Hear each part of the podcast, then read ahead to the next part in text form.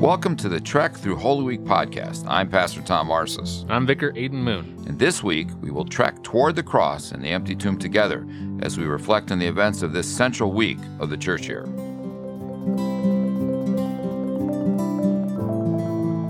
Welcome to Trek Through the Holy Week podcast. Today's Palm Sunday.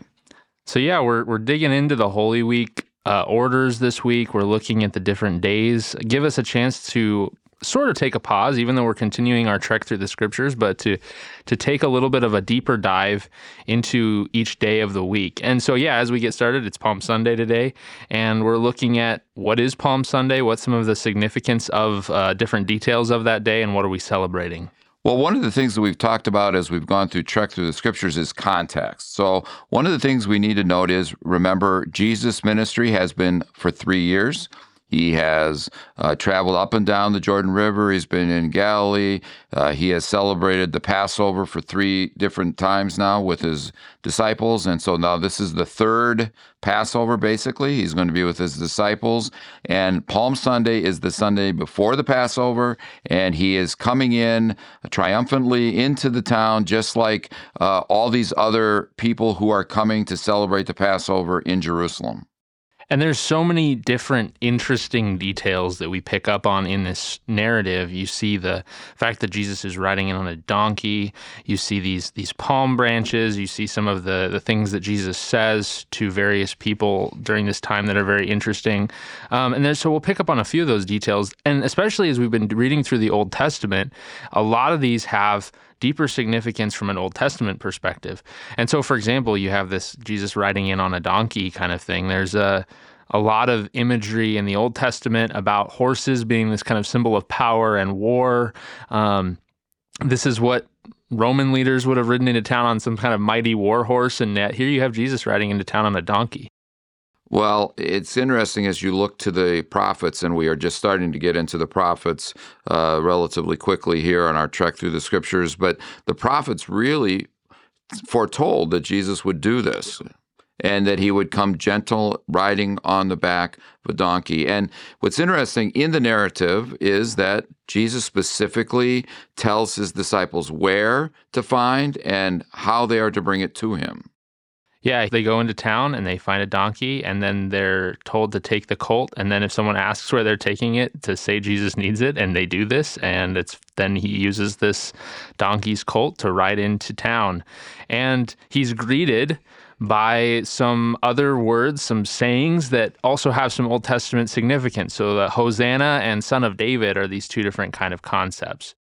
And Hosanna basically is this greeting and an acknowledgement of his connectivity to the Old Testament promise of the Messiah.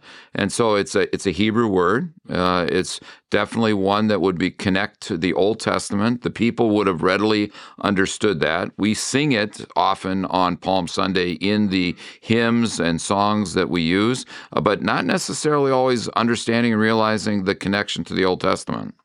Yeah, and then you mentioned the Messiah. The Son of David really gets at that identity too. So Jesus is not just sacrificial in the sense that he's not just coming in, we're not recognizing just his going towards the cross as sacrifice, but also as king. And the people are recognizing him as a king. We're going to see how that turns bad in the rest of the week, how the people who were welcoming him ultimately reject him as their king. But calling him the Son of David is to see Jesus ultimately as the one who is to come, the promised king of Israel who came from the line of David. Again, if you've been reading through the Old Testament with us this year, there's going to be a lot of connection to this. David was promised that a greater son would come who would have an everlasting kingdom. So for them to call him the Son of David it's a big significant moment for them. And in a lot of ways, it's very political. You know, they're living under the shadow of Roman rule. And this is in their mind, they're saying, here's the guy who's going to finally overthrow the Romans and win us back our freedom, which ultimately is not what Jesus' goal is. Well, one of the interesting things as we go through Holy Week each day is to realize that there is constant movement going on with the disciples. Yes, here on Palm Sunday, we celebrate, we see him coming into Jerusalem, riding on a donkey. What's interesting is most likely he did not stay overnight in Jerusalem. He entered into Jerusalem, most likely had time with other people, perhaps maybe even in the temple some, but then he left and about 2 miles outside of town, in the little town of Bethany, spent the night, and then now we'll move in the week and come back into town the following day. So even though there's no car, there's no automobile like we would have today, they would walk back and forth between various towns. And it's a much smaller geographic area than I think that we would sometimes relate to. We see maybe 10, 15 miles, you know, between this town and between that town. We're talking 2-3 miles in the walking back and forth.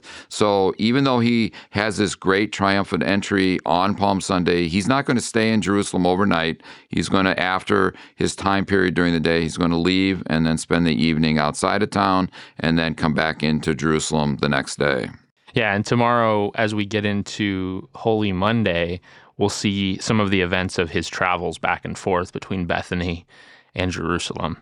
So as we come to a close on this, our first day, it's important to remember this is just the beginning of the week. So we could stop here and it would be really happy and exciting. Jesus is coming in and everybody's cheering and there's palm branches. It's really, really joyful time. But this isn't the end of Holy Week. This is just the beginning. And so we'd invite you to join us every day this week as we continue to meditate on the events of those days, as we continue to reflect on Jesus' last days before his death and ultimately his resurrection, as we look forward to the cross and the empty tomb coming the end of this week.